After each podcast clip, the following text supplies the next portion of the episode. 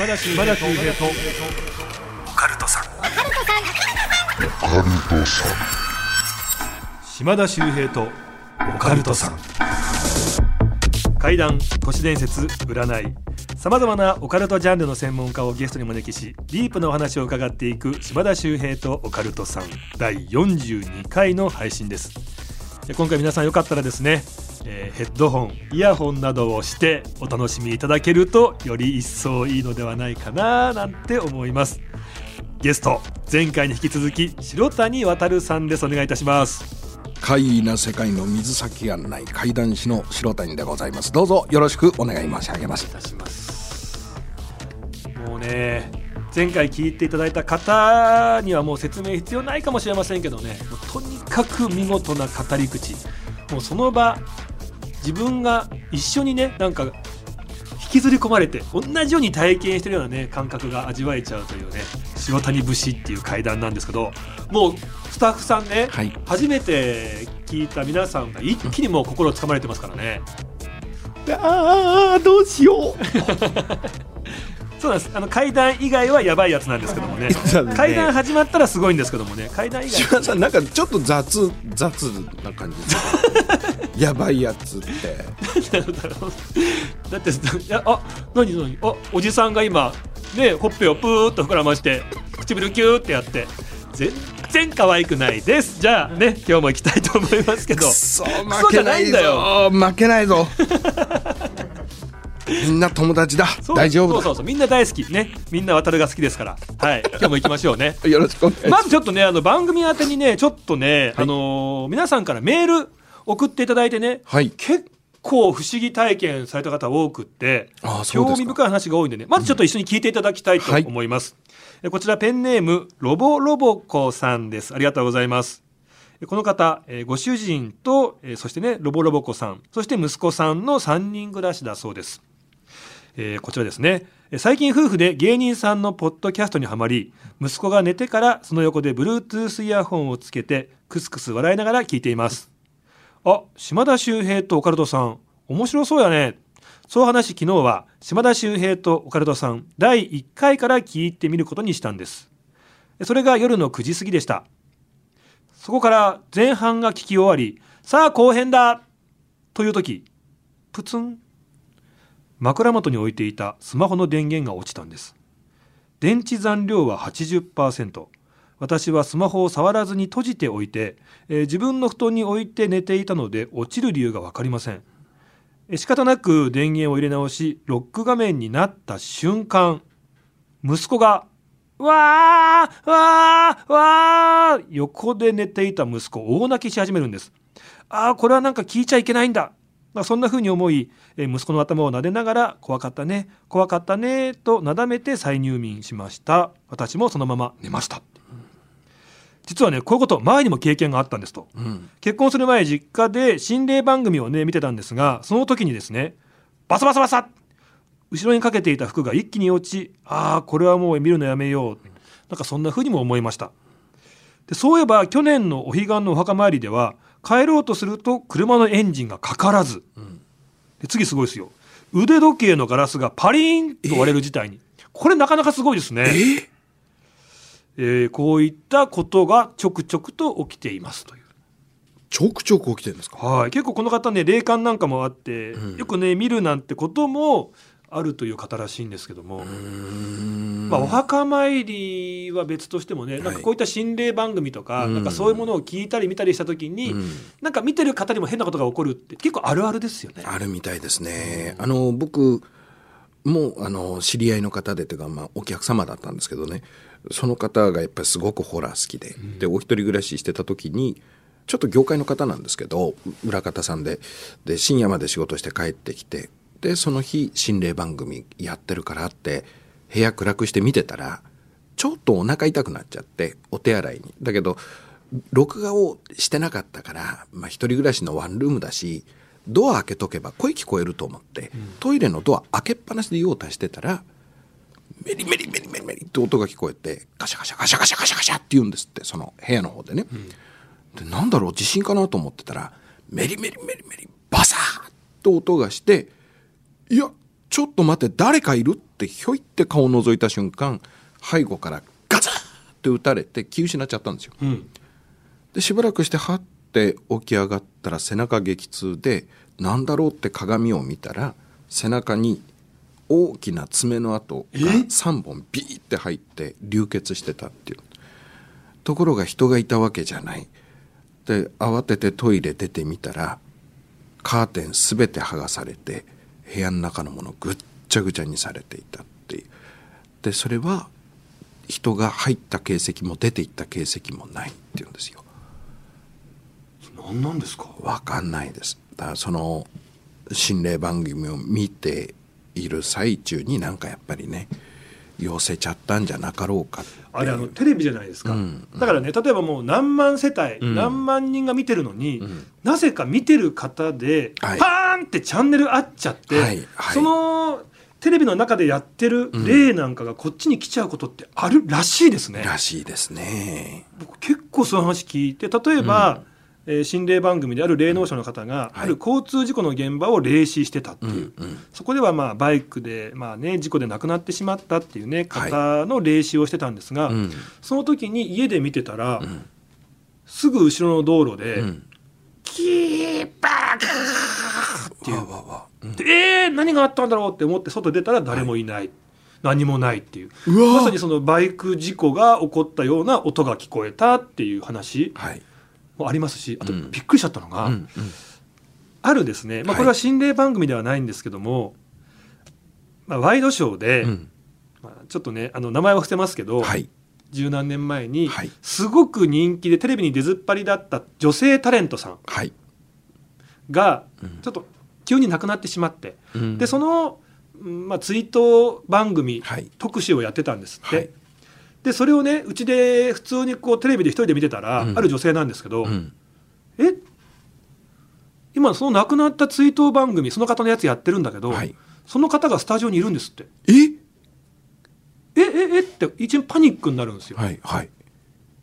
でそれは多分他の人には見えてないんでしょうが、うんうん。自分だけにはその画面の中にうん。その方がいるんですって、わあ。でその方がなんかこうお辞儀してるんですって、まあ、視聴者の皆さんになんかこの度は本当に皆さんねご心配そしてねいろんなうーん思いをさせてしまってすみませんって多分会釈をされてるというようなのが見えるんですって。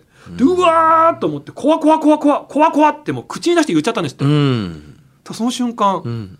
自分の耳元にその人が肩がパーンってこっちに移動してきちゃって。怖いって何なの？おかしくない？何怖いって？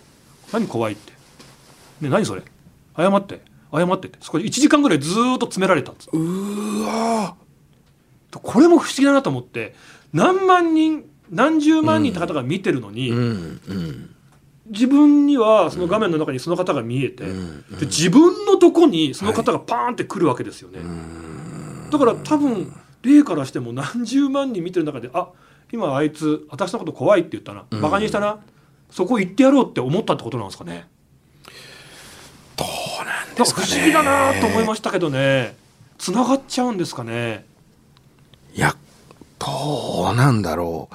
その結局僕らはその肉体を持って根性を生きていて生きているという感覚の中から死っていうような言葉がありますでしょ、はいだけどその魂は死なないという見方がまあ宗教的な部分でもそうだし、えー多方面で言われたりするじゃないですか。だあくまでその肉体のあるこの世界においては死という概念になるけれど基本的にはその魂はずっとあるそうすると肉体という器ではない形で生き続けていくんだと。そうなった時に肉体があると一方向にしかはいはい。ね、いかないけれどそうじゃないということになった時には一人が10人に向き合うとかね、えーそういうようなことっていうのも要するに僕らの概念上ではとてもこう計り知れないことっていうのは起きるのかもしれないなっていうふうに思うんですよね。場所とか時間とかね、うんそうですね。うのがもう一切関係ない世界っていううねんでも今の話は怖いけど切ないですね。切ないですよね、うん。最後までそのスタジオにいらしてそのご自身の追悼番組で視聴者の皆さんに頭下げるっていうのはうん、まあ、芸能人の方でも何でもやっぱりねあの人間ですからね。そうするとご家族があったりとかお友達があったりとかお仕事じゃない部分で何か思い入れを持たれるようなことがあっても不思議じゃないのに、最後の最後までそうやってっていうのはね。ねなんか見てる皆さんにね、ん。なんかその亡くなってからでもやっぱり最後ご挨拶したかったってことなんですよね。ねえ。まあ、ロボロボコさんねちょっとこの このチャンネル番組を聞いてる時にもね変なことが起きたってことですから。はい。今日今日大丈夫大丈夫。いやこの後皆さんね楽しみにしてくださいね。階段話していただきますんで。何か起こるかもしれませんから。あのロボロボコさんみたいにですね何か不具合があったり変なことあったよとかねいましたらメールの方送っていただきたいと思います。さあではお待たせいたしました。この後いよいよ白谷渉さんの怪談話披露していただきたいと思います。今日も最後までよろしくお願いいたします。よろしくお願いいたします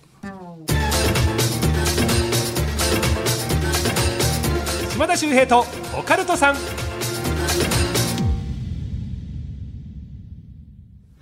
改めまして島田秀平です。今回のゲスト怪談師の白谷渉さんです。お願いいたします。よろしくお願いいたします。ではいよいよ怪談話の方お願いいたします。はい、えー今ほど寄せていただいたあーその体験談、うんお伺いながらあーじゃあちょっとこんなことがあったなというお話になりますが私がまだフリーランスになる前お店の勤めでおりました時にそこにお越しいただいたお客様の体験談なんですけれどその当時でね20代のまだ半ばだったと思います。伺ったら都内で OL さんをなすってるっていうとてもね可愛らしい綺麗なあの方でしたけれどね。お名前は仮に下の名前であやちゃんと呼ばせていただきますけどでそのあやちゃんが「あそうだ」ってそういえば私今住んでる一人暮らしのマンションなんですけどってこう話し出したんですね。あ、そうなの。マンションにお住まいなのって言ったら、すごい気に入って住んでんですけど、私引っ越そうかと思ってって言うから、どうしてって言ったら、彼女の住んでいるマンションというのが、できたばかりで、まず新しいんですね。で、相当大きくて、階数もかなり上まであるんです。で、その彼女はね、10階だか11階だかっていうところのお部屋で、間取りとしては二間だってんですね。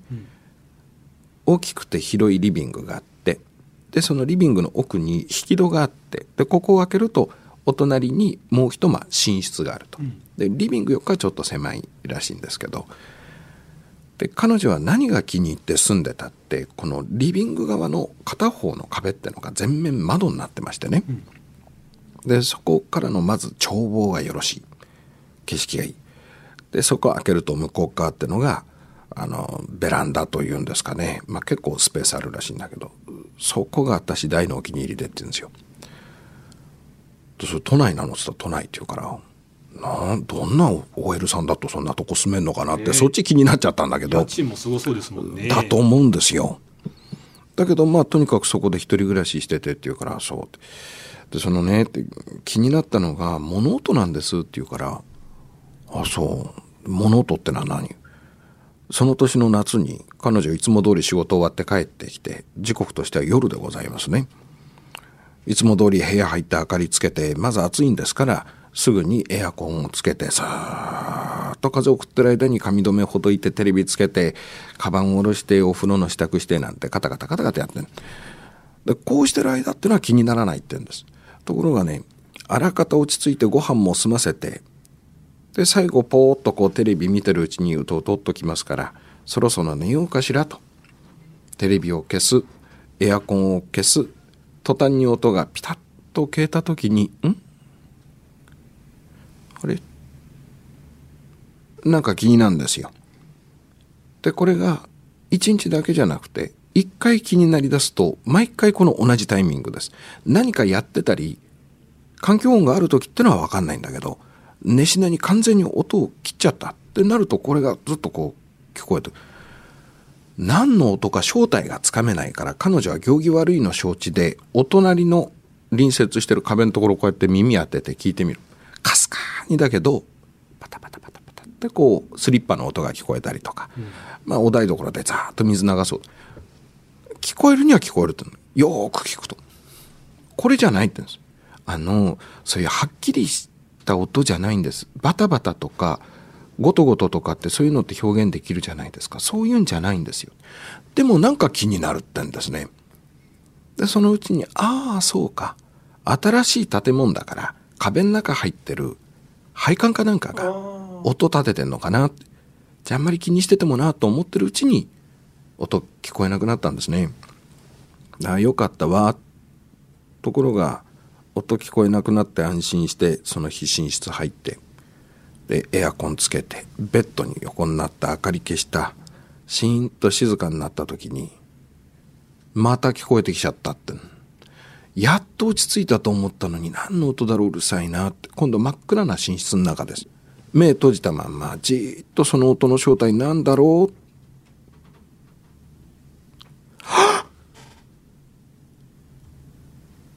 はっ！きりとした説明つかなかったわけです。あやちゃんがずっと物音だと信じて疑わなかったのは物音じゃなくって気配だったんですよ。何か自分以外のものがうごめいている気配を感じ取ってた。それを彼女は何だろうこのモヤモヤした感覚どっかから音が聞こえるんだろうと思ってた。違った今閉じている引き戸の向こうリビングの奥の方に誰かいて徘徊してるんですこうやって。足音が聞こえるわけでもないですよ。絹ずれが聞こえるわけでもない。だけれどもはっきりとこの板一枚向こうの部屋の奥に誰かいるのが分かっちゃった。あ気になってたの。これだと思ったらそれこそさっきのお話じゃないけどその気配がこっちに気づいてかスッて寄ってくるの分かる。どんどんどんどん気配濃くなってきちゃった。あこっち来てる来てると思ったらもう引き戸のすぐ手前にいるのが分かるんです。えやばいどうしよう。こっち来てる。あそうか。でもこれは気配だしな。いるわけないよ。自分疲れてるかもしれないし。もし本当に人がいるんだったらわっと声かければね、うん、何か反応があるだろうしと思ったんで勇気あるなと思いますけどねあやちゃんそのまんま真っ暗いところ掛け布団煽ったまんまで「誰!」って声出したんです、はい、シーンとしてる。ほら見ろ。違う違う。いるわけないのよ。でシーンと静かになっちゃったし気配もなくなったからああどうしよう起きてこうかなって。バフッとその扉の側に寝返り打った時に これはもう彼女そのままガバッと起き上がっちゃったゴロンって寝返り打った視線の先自分の目の高さにベッドの下から小学校4年生ぐらいの女の子の顔があった。でベッドの下から見てる目と目が合っちゃったんです。でうわーっつって退いてそうするとその女の子が消えるんじゃなくてスルンと下に潜ったんですよ。であ今ベッドの下入ったと思って。でパニックになってるけど今の子なんだろうってすぐに明かりをつけたんです彼女は、で着物座ってるのはすごいことでね。そのまんま彼女はベッドの上モフモフ行って体をベッドに残しながらスーってベッドの下覗き込んだんです。いなかった。今の子なんだったろうと思いながら彼女ははって気づくんですあの子の顔を見覚えがあるんです、えー、実は毎朝彼女が通勤で使う通勤路、うん、ある箇所小さな横断歩道がある。この横断歩道の手前で信号待ちをしている時にいつも向かい側に立ってた女の子なんです。あの子だと思った。あの子だと思ったところからどんどんどんどん頭の中混乱していくんです。今まで景色の一部で当たり前に見てたから意識してなかったんだけどあの子だなって思い出してみると妙なんですよ。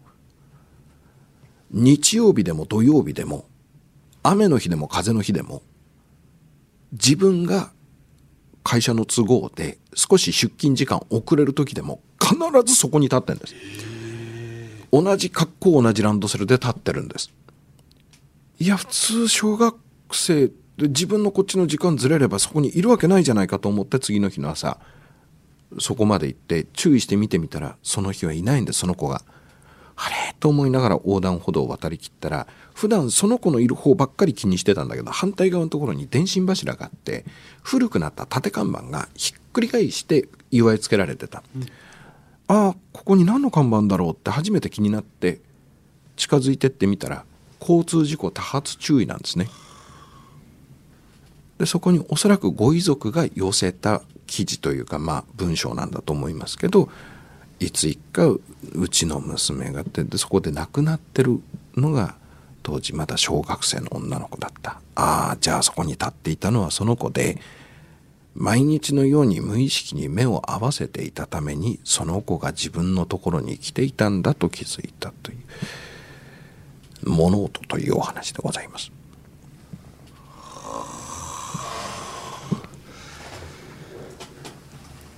途中なんか悲鳴とかあげるのやめてもらってもいいですか？僕じゃないんです。僕じゃないってあんたでしょどう考えても。あれあやちゃんがそうなったんでございまして。ああやちゃんだから。あやちゃんです。あやちゃんです。あやちゃんに言っといていただいていいですか？急に悲鳴とかあげないでって。なんという無理なんだよって。僕ももう一回お会いしたいな。あやちゃん。あやちゃんどうしてんのかな。すごいっすね。毎朝気づかないうちにずーっと風景のように幽霊見てたってことですもあんね。そういうことなんですよね。それしか本人は考えつかないっていうんですけどね。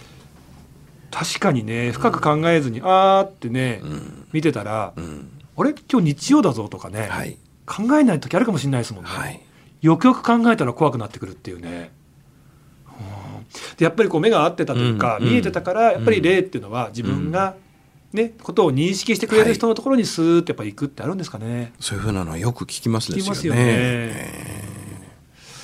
はあなんかこうやっぱりね塩谷さんの話っていうのはね、え絵がもうすごく鮮明に浮かんで自分もその部屋にいるかのような感覚になってあなんかその現場に連れてってもらえるんですよね。